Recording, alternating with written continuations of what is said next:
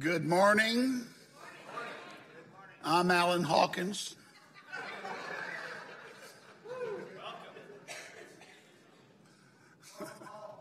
Some of you were born since I was here.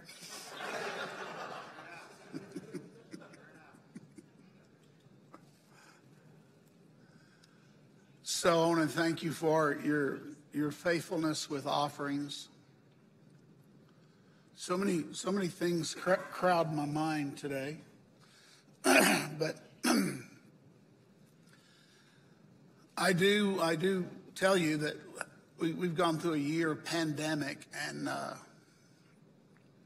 I mean, regardless of what you believe about it, we've been through it, and it has affected our fellowship, it's affected our gathering, it's affected everything, but it really has not affected your stewardship in the gospel. You've been faithful, and now the reward will be that as we rebuild, we will not be rebuilding out of a place of uh, anxiety and desperation, but out of a place of strength because you have fully supplied the, the house of the Lord with your tithes and offerings. The church is about to go into a time in which we will have a, a season of time where uh, you'll have the, the burden of, of the salaries of two senior pastors. And uh, we're going to do fine. We're going to go through that. We're going to do fine. And um, I just want to echo what Gail is saying. You're, you're, going, to, you're going to love these guys. And uh, I'm so happy for the week that it is, even though I'm fussed about it. I sort of fussed at the Lord when I realized I was coming back on Palm Sunday and realized all the stuff I was going to have to say. Um, but one of the things that comes to my mind as we look at a transition is that if the Lord Jesus Christ can humble himself and take human flesh. If the Lord Jesus Christ can humble himself and go to a cross,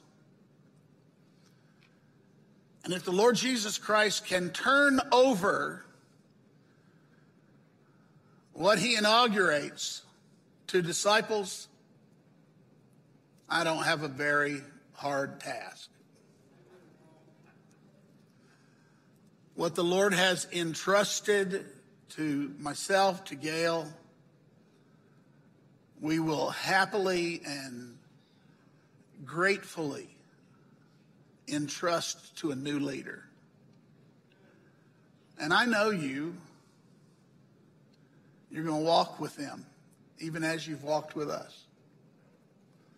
And so it is with joy that we face what is ahead of us.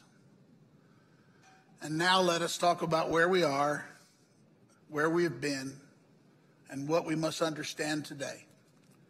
I'm going to take you in the Bible to Luke chapter 19 and beginning with verse 28. Look at that title. Welcome back, Pastor. And he preaches on He Wept. It's in the text, folks. It's in the text. I looked at the Palm Sunday text and I said, I'm not going to avoid that. So I buried myself in Matthew, Mark, Luke, John, all of them, to glean what I can from these texts. Now, I had another title for my sermon. Uh, my original title was called uh, uh, Losing My Mind, Losing My Faith, and Losing My Religion. Because, frankly, I would say yes, all that happened. Uh, you guys know I, I, don't I don't hide the fact. I think it's been helpful in my life for my own healing, and I think it's helpful for other people for me to go ahead and just openly address the fact that uh, severe depression is a part of my life, and when the weight was lifted off of me of carrying this church to a transition door, I fell apart. I mean, profoundly. My wife has sat with me on the floor for a few days.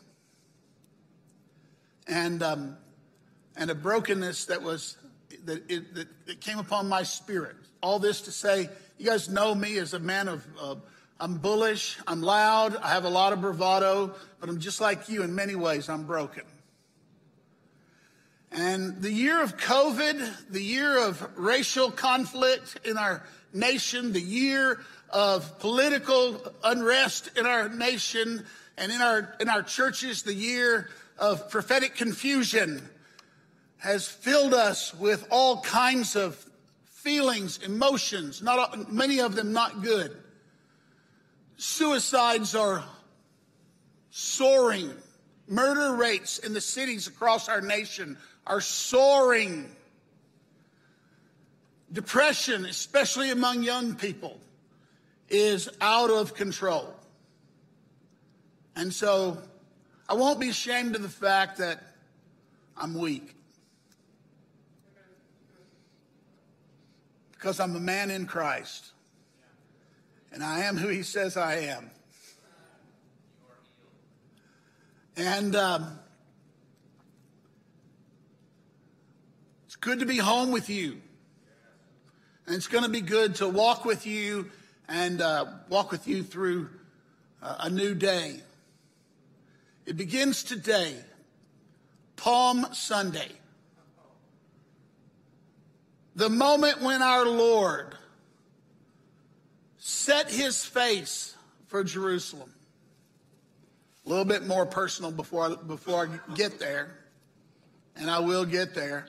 But that's where I was for part of my time. That's Mama's house, and since I left, the azaleas bloomed. There was not a flower anywhere when I left to come home, to come back here. And man, I left, and the flowers said, He's gone now.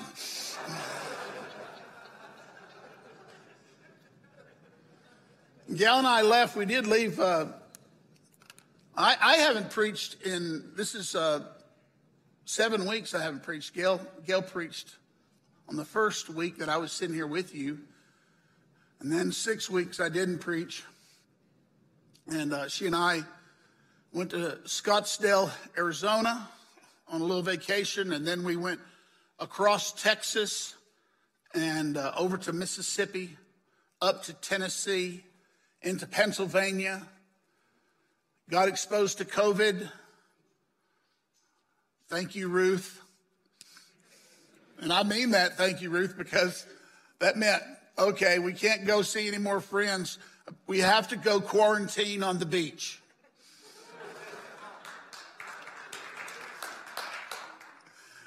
Mama Gail got a week in a condominium facing the, the Gulf of Mexico the most beautiful beaches on planet Earth, Destin, Florida. I mean, it's unbelievable. And uh, we were one mile from where we first began in ministry in 1975.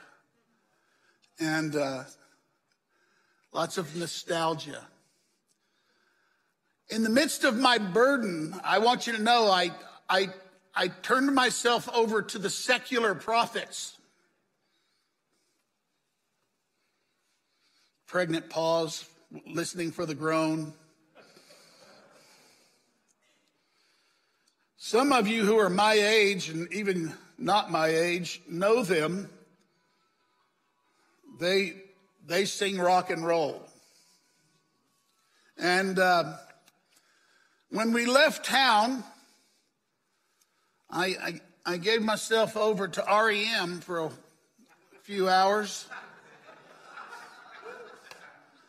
As we sang, That's Me in the Corner, losing my religion. hey, listen, I'm all about that. What I didn't expect, I'm not going to kid you a bit, what I didn't expect was that, because sure enough, I, I'm not kidding you, I, in, in some sense, I have to say I lost my mind. Because that's what happens when you go into forms of mental illness and you, you look at yourself and you go, what did I, what, what happened to me? And um, listen, the losing my religion part, I've been working on that for 40 years. I don't mind that. I do find that it's one of those things that no matter what you do to get rid of it, it reforms and shows up again. I've been warning you about the secular religions as I watch a fundamentalist fervor fill our nation that's not that doesn't have God in it.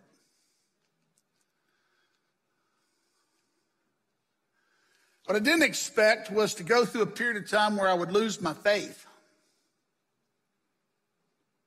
Can we talk? And I want you to feel it, and I want you to be scared of it and not scared of it. And I, and I had help from one of, another secular prophet that, I, that I've listened to over the years. Uh, his name is Sting or his rock name is Sting. I could say that I lost my faith in science and progress. You could say that I lost my belief in the Holy Church. You could say I lost my sense of direction. You could say all of this and worse. But if I ever lose my faith in you, Jesus, I did add to the song. there'd be nothing left for me to do. So when I tell you I lost my faith, I want you to know something. I, I have temporarily lost my faith in all the mediating institutions of our religion. Positions,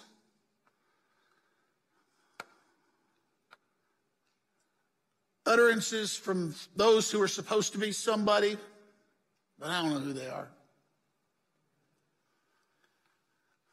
And so I played this song kind of over and over.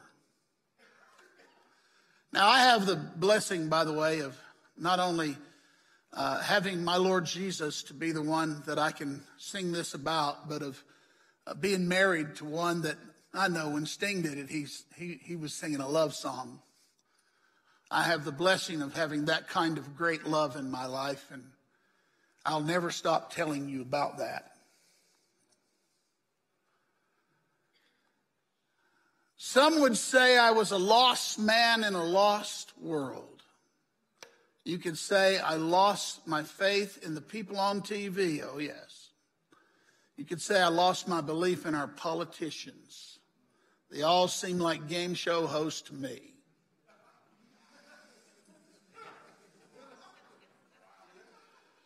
But if I ever lose my faith in you, Jesus, there'd be nothing left for me to do. And then there's that bridge. I could be lost inside their lies without a trace, but every time I close my eyes, I see your face. Right?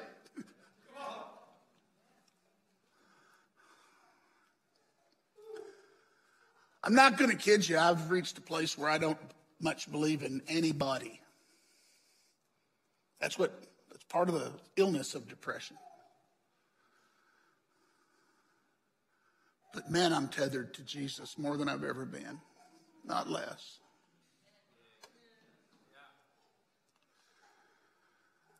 I never saw no miracle of science that didn't go from a blessing to a curse. Pandemic medications. I never saw no military solution that didn't always end up with something worse. Riots in the street. But let me say this first. If I ever lose my faith in you, Jesus, be nothing left for me to do. Now let us go with Jesus into the swelling tide. Let us go with him from Jericho, where he meets Zacchaeus. Down in the valley, 800 feet below sea level, let us go with him outside the city where he runs into one Bartimaeus who is born blind, heals him, creates a stir like no one can imagine. Let us go with him on the reverse path that old David had taken 1,000 years before when David found himself at the mercy of his rebellious son, Absalom. And he makes the trip down from Jerusalem and out and on this path that Jesus was on. And in the midst of it, he wrote, Oh Lord, how many are my foes? Psalm 3, rising against me. Many are saying of my soul, There's no salvation for him in God. But you, O Lord, are a shield about me, my glory and the lifter of my head. I cried aloud to the Lord, and he answered me from his holy hill. I laid down and slept, awoke again, for the Lord sustained me. I will not be afraid of many thousands of people who set themselves against me all around. Arise, O Lord, and save me. And now Jesus is making that reverse journey. And he's going to hear those words from the crowd. Son of David, save us. Let's go with him. Luke 19. And when he had said these things, this is a, a teaching parable. I think it was on the, the Minas. He went on ahead of them to go up to Jerusalem. That journey up to Jerusalem was a climb of some 36 to 700 feet from below sea level to the mountains upon which Jerusalem is built. It was no, it wasn't just a sanguine journey. And most of it was arid from Jericho coming up to this place where he is. It was arid and and you and you top the, the hill right at Bethany and you suddenly for the first time see green again. And you see the holy city. And across you from the holy city is, was one image, the towering temple, the symbol of Israel's national identity and hopes.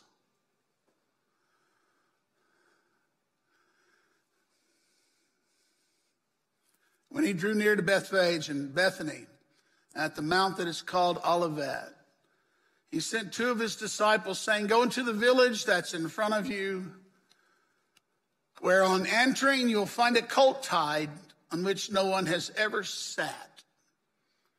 Matthew talks about two animals.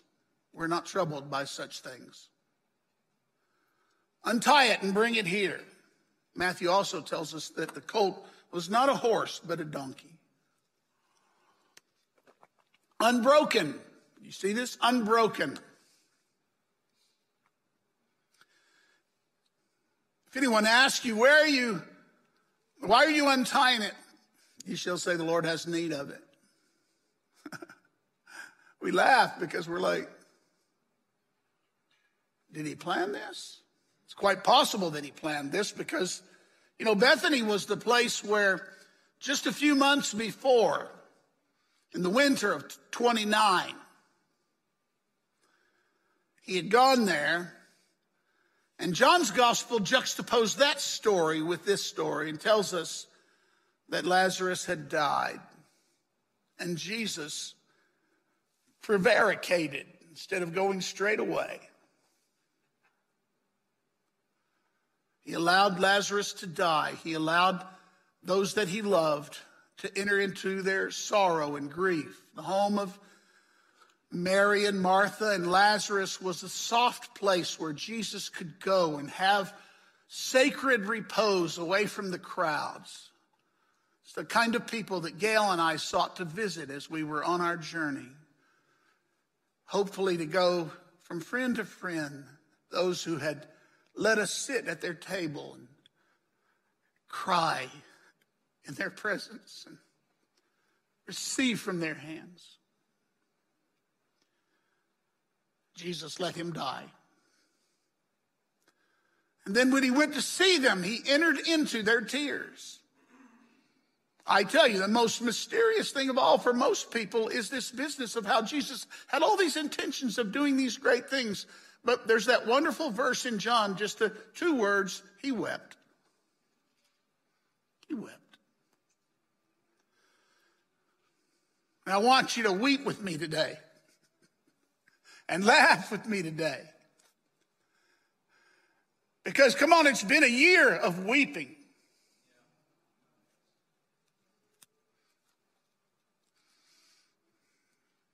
Yeah. I've cried more tears in the last eight weeks than I've cried in the last eight years. Like a helpless child.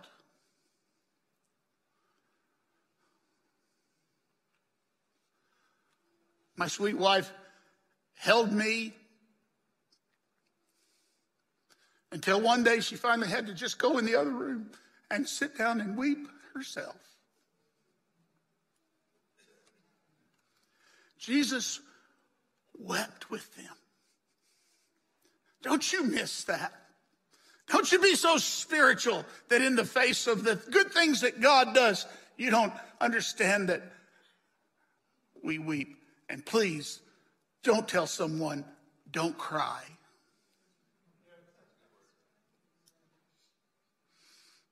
Hallelujah. Just weep with them. That's better. It's the reason you tell them not to. You don't want to get swept away by the flood.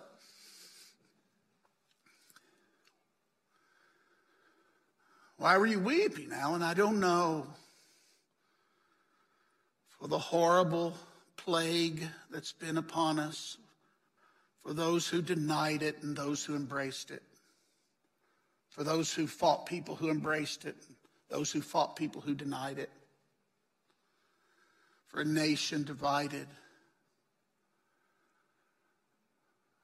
For a nation that's so soaked in the Christian message and also so soaked in tribal and racial division. For a nation who hears voices and they all sound like game, host, game show hosts. Not only politicians, but prophets. I won't be silent anymore. There's nothing to lose. I've given it away.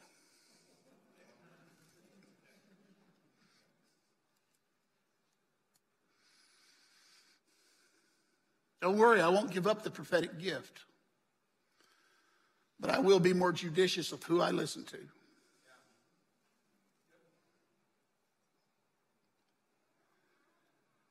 Tell you a little secret about depression, just a little peek inside of a depressed person's mind. When you praise them, it sounds like cursing. Because when a person is depressed, they hear all your praise and they turn it into all their inadequacies. They say, You say that, but I know me. And it doesn't mean that I'm not grateful for all the beautiful words that I've received because boy, have I been loaded with wonderful words. But you need to know that most of the time when you send me a note and I can see it has even the slightest bit of length to it, I don't look at it for several days until I can get my strength. Is it okay to hear this?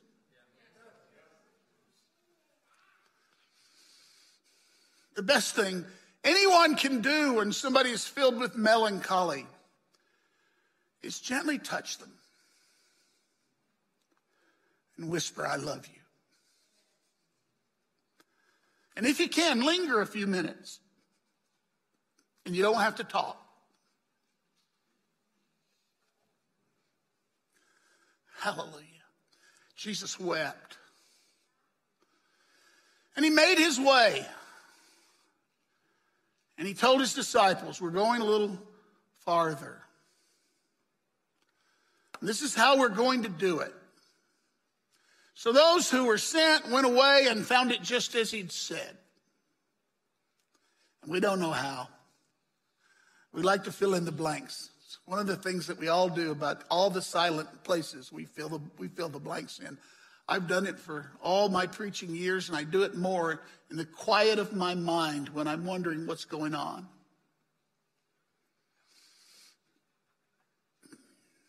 Hallelujah. We might cry more than laugh today.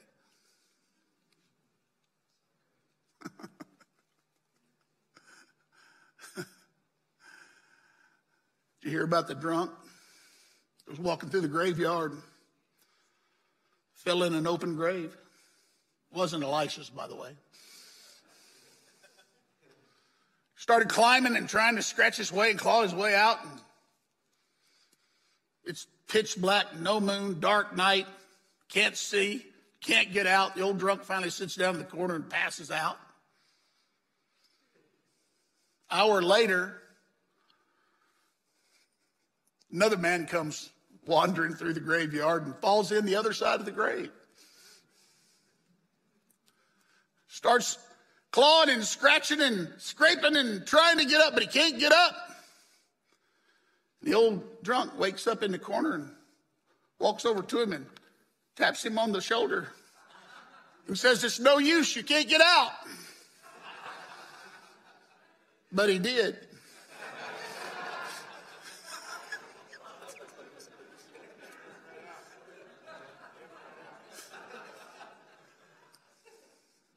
I'm telling you about depression, but you're going to get out.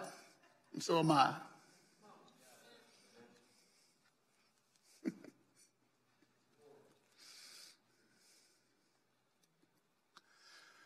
Whoo!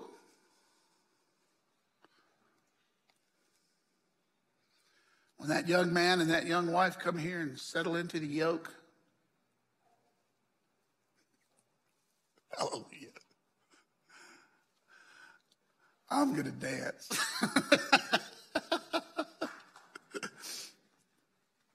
Not because I don't love it or love you, but because it's time. Jesus knew when it was time. And he went and did what was appointed for him to do. When they were untying the colt, if the owner said to them, Why are you untying the colt? They said, The Lord has need of it.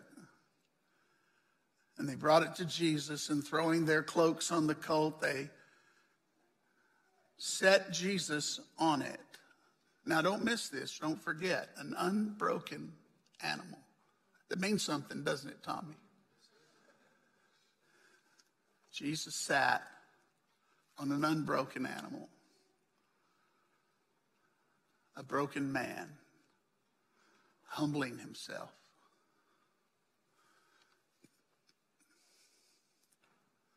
And as he rode along, they spread their cloaks on the road, and he was drawing near, already on the way down to the Mount of Olives. So I want you to picture this because you got to get hold of this. Uh, this procession that's about to take place happens outside of the city and going into the city. And we wonder, like it, like it gained momentum. As he was drawing near, already on the way down the Mount of Olives, the whole multitude of his disciples began to rejoice and praise God with a loud voice for all the mighty works that they had seen. And I'm going to say something that'll sound offensive to you, but it's 100% true. A political rally broke out.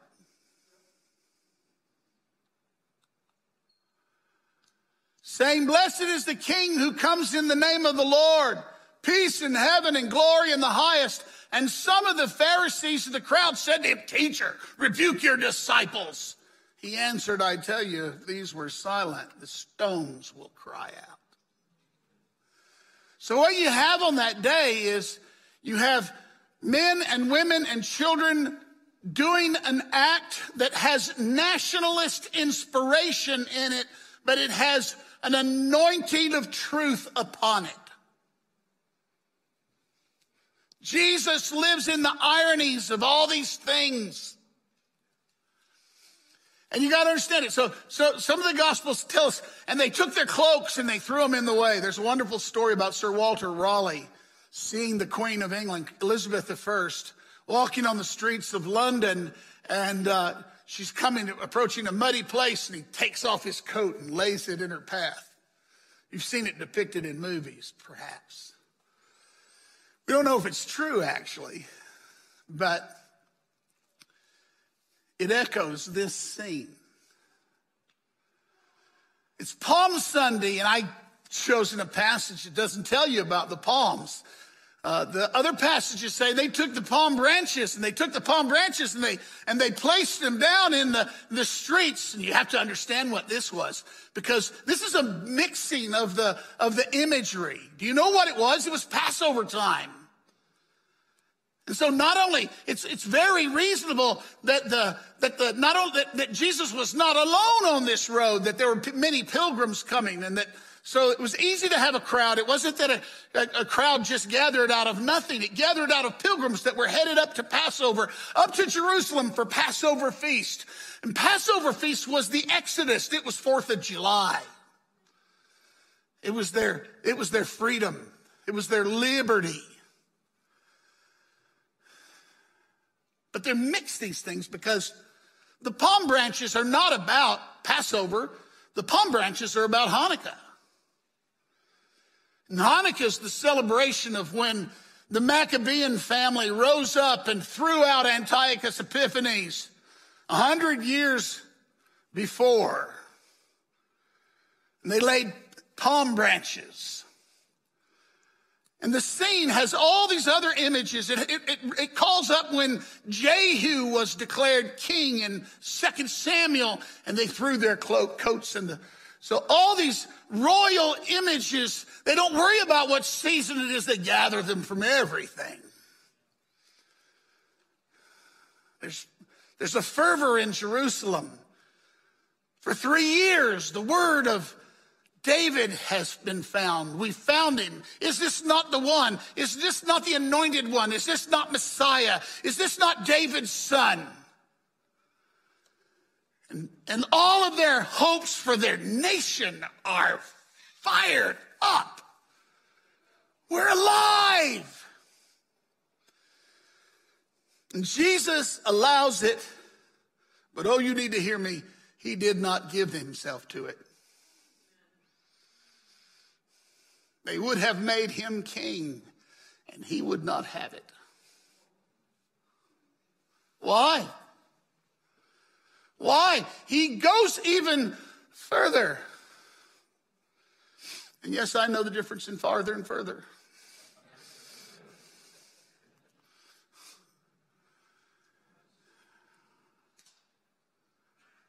When he drew near, see, he's not there yet.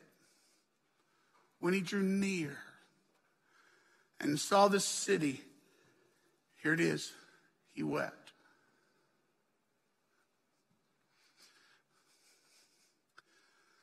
He wept. Wait, Jesus, they're cheering you. He wept. Wait, Jesus, they're going to make you king. He wept. Wait, Jesus, this is a moment you can seize the day. You have the momentum. He wept. He wept for the sins of a rebellious nation that had never truly received God as their king. Yeah, you heard it. Yeah, you heard it. He wept because their nationalist pride was a misplacing of his global intention. He wept because he knew that, that his entering into the shadow of death was only a precursor to the death of their nation, not its birth. Would that you, even you, had known the day of the things that make for peace. Listen to me, people of Jesus. Would that you, even you, had known this day the things that make for peace. He wept because they did not know the things that made for peace. But even now they are hidden from your eyes. For the days will come when your enemies will set up barricades around you and surround you and hem you in on every side and tear you down to the ground, and you and your children with you. They will not leave one stone on another in you. Listen to it, listen to it, because you did not know the time of your visitation.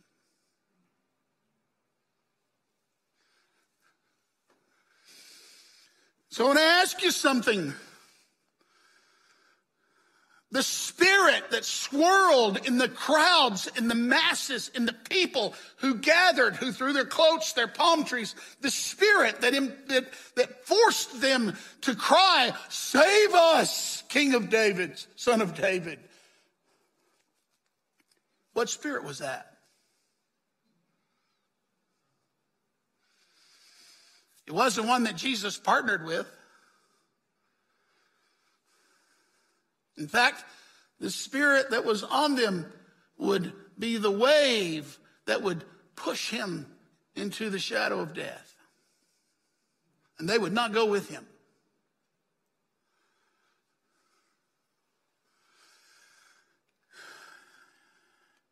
Yeah, I didn't want to come home on Palm Sunday.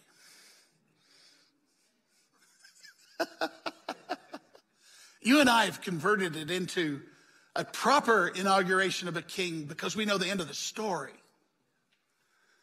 Well, I want you to know that we're living in a nation that seems to have forgotten the end of the story. Wake up, O sleeper. Rise from the dead, and Christ will shine on you. Don't miss the day of your visitation.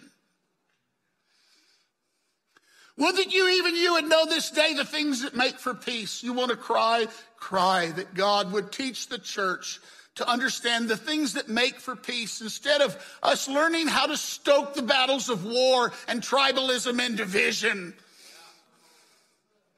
Would that God would make us a people who could rise above our nationalist aspirations and understand and discern the global intentions of our Lord. And the Lord, as He often does in my life, brings me to a place of seeing I'm, I'm not a prophet or the son of a prophet, but all the time I get prophetic revelation from the things that are happening in life. Not because I'm anything special, but because I always think that things that are are more than they are. And so, some 10 days ago, when Gail and I were on the road and things at home were roiling in a way that compelled us to get in our car and come home because not only are we pastors, but we're parents.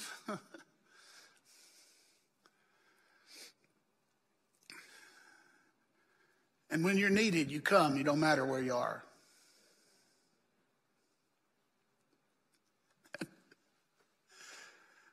we came home. We were home last week. Hugh, I was so sorry because I love you and you have, you have stood with me for so long, all these years. And I thought to come, but I felt restrained of the Holy Spirit and of wiser voices. But I listened and loved and received as you ministered the word to us. Thank you so much.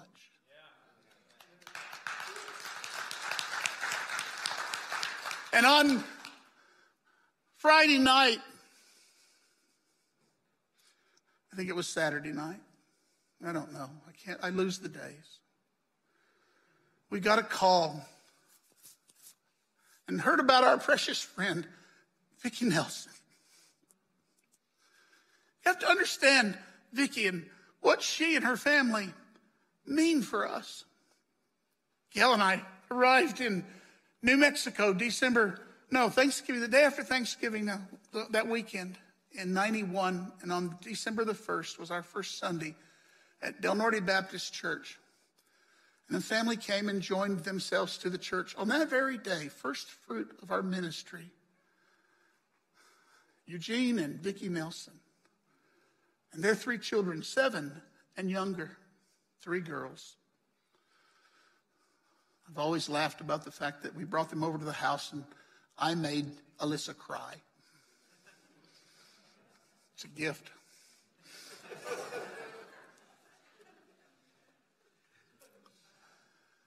and those dear friends have been with us all these years.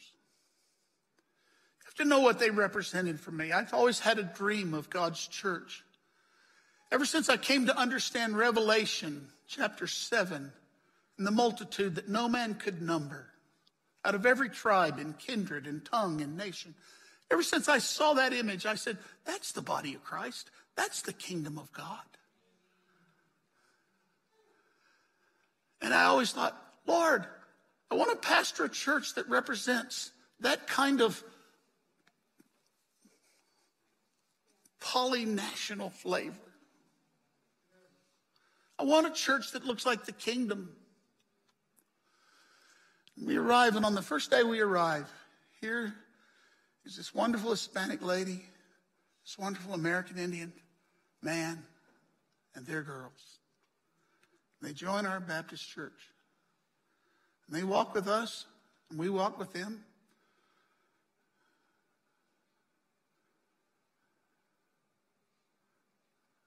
Through life and birth. We were told that Vicki was going into intensive care. And in my soul, I knew she wouldn't come out.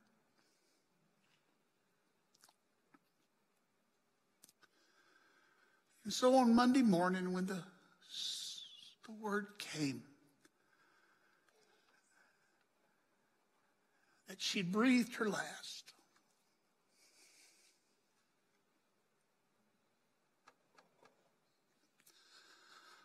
Oh, Jesus. We wept.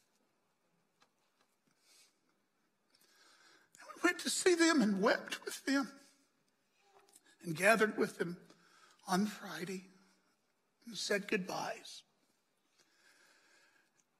And I will never forget that when we went over to Eugene and Vicki's house and Eugene greeted us at the door he had a broad smile on his face. Because in the midst of his torture, he had not lost the goodness of God in the land of the living. And we comforted one another. I'm going somewhere, and if you'll walk with me, you'll hear it. That family for me has always been a picture of the kingdom. And this year, oh, how I hate this last 12 months. I'm sorry, Lord, forgive me. I'm a, I'm a good old, I'm, I'm, I'm not, I'm, no, I'm not a word of faith God that says everything all right. I'm like, no, this ain't good. I'm not happy. I'm going to complain and Jesus is going to hear me.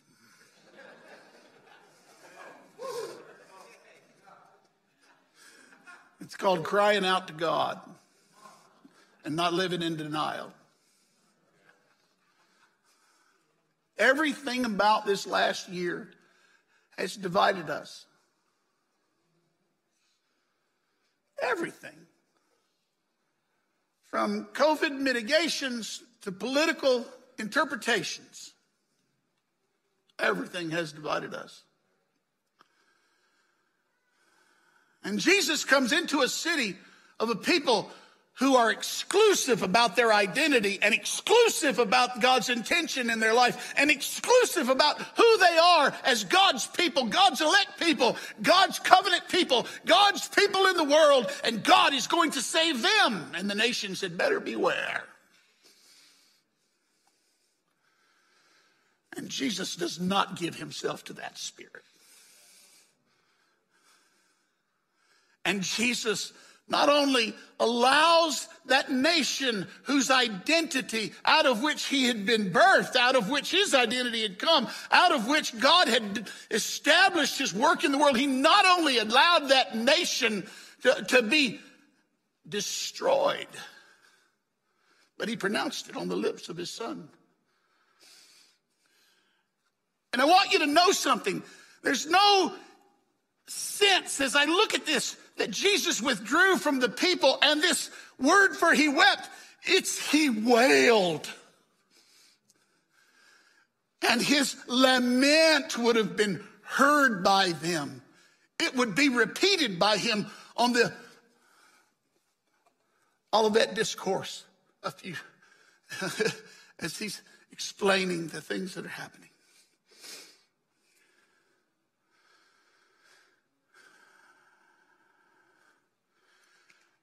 And his eyes, as he's making this description, would have been on a, a building across the way, that temple.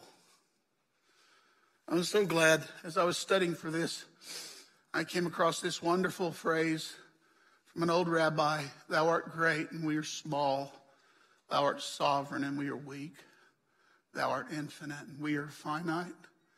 Thou art eternal and we tarry just a little while. But with all thy greatness and all thy power, thou dost bend down low and listen to the sound of our tears as they strike the ground. Hallelujah. What a Savior.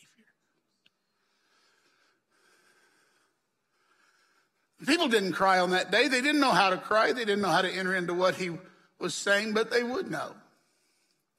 And if you follow Mark's depiction of this, Jesus goes on this journey and goes across and enters into the temple for a moment and looks around and leaves. And then this.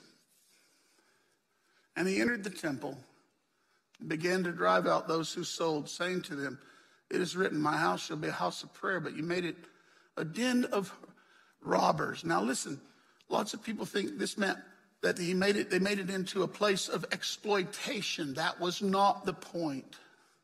The word used here for robbers is the word for a brigand. A brigand is a, is a rebel. A brigand is someone who wants to overthrow the order that's existing. And he was teaching daily in the temple, and the chief priests and scribes and the principal men of the people were seeking to destroy him, but they did not find anything they could do, for all the people were hanging on his words. So don't miss it. He enters into the cries of Hosanna. He enters into the cries of them praising him. He enters into the spirit that is intending to establish a national glory and will not only not have it, but he declares to them their national demise. Because his intention is to build a house of prayer. And one of the gospel writers adds, for all nations, for all ethnos, for all people. You don't know the things that make for peace, and you miss the day of your visitation. Well, I want you to know something. You and I are the people that are now in the world. You and I are the people who have the opportunity to discern the things that make for peace. And you and I have the opportunity to discern that the house of God, the true house of God, not the one he destroyed because it had missed his aim, but the one he has made by pouring out his true spirit into every vessel in every place and filling the house and making a house for him to dwell in, a house of his glory, a house that discerns the things that make for peace, and a house that understands God's intention for his whole world, a house that's not tribalistic, but a house that somehow reaches its arms around the world.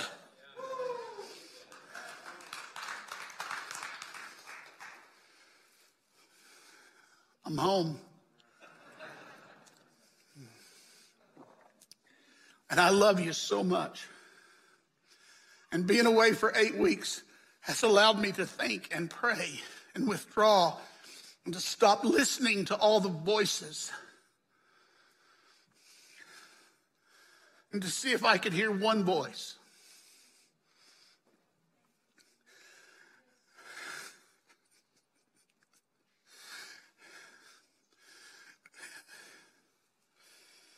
Hallelujah. And I have lived inside the Psalms a little bit more than normal.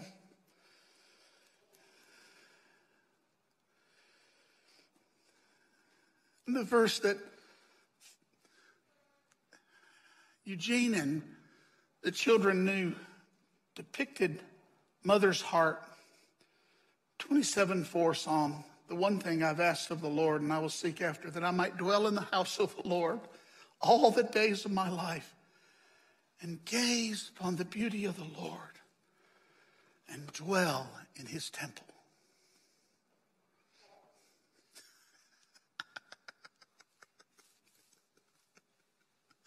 Hallelujah.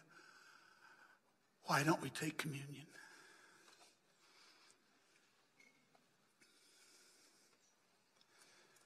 Hallelujah.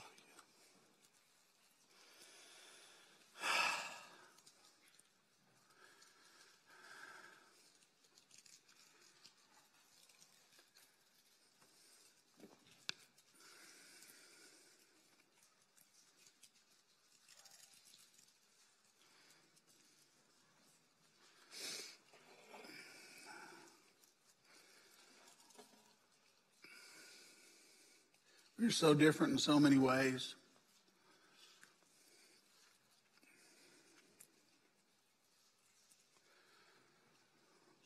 But God made the human family to be one blood.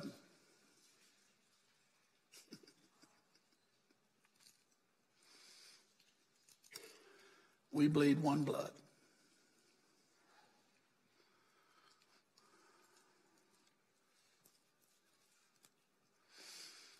We come into this week and it's Holy Week.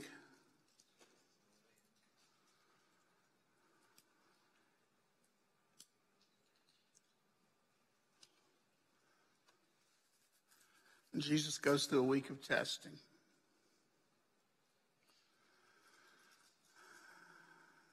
We will come back together on Good Friday, you and I.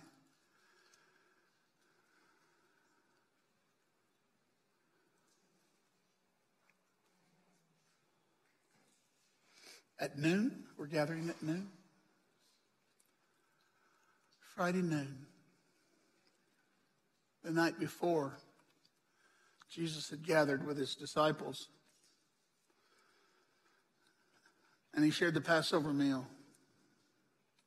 And out of the Passover meal, he taught us to eat his flesh and drink his blood. I want you to know something today.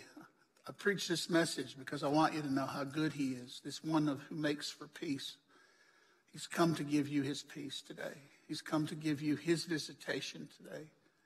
He's come to meet you in the miry pit. He's come to meet you in the pain of your physical suffering. He's come to meet you in the alienation of political conflict. He's come to meet you in the divide of humanity over so many tribalistic intentions. He's come to meet you in your pain and your sorrow and your complaint.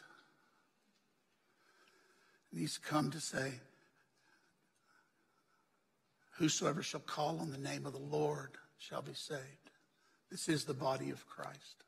Receive.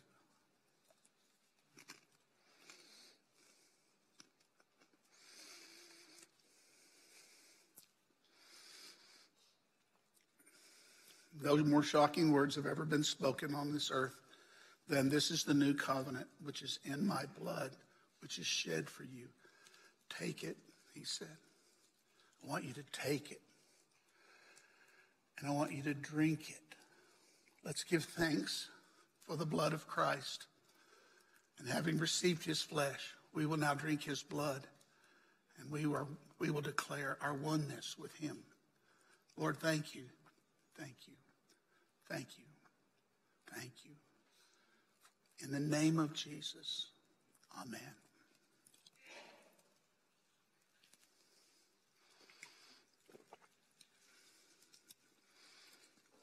There's a blessing that has come out of this year of fragmentation, and that has been that every week we take, we eat his flesh and drink his blood together as one body, as one people, as those who not only are constituted with one blood,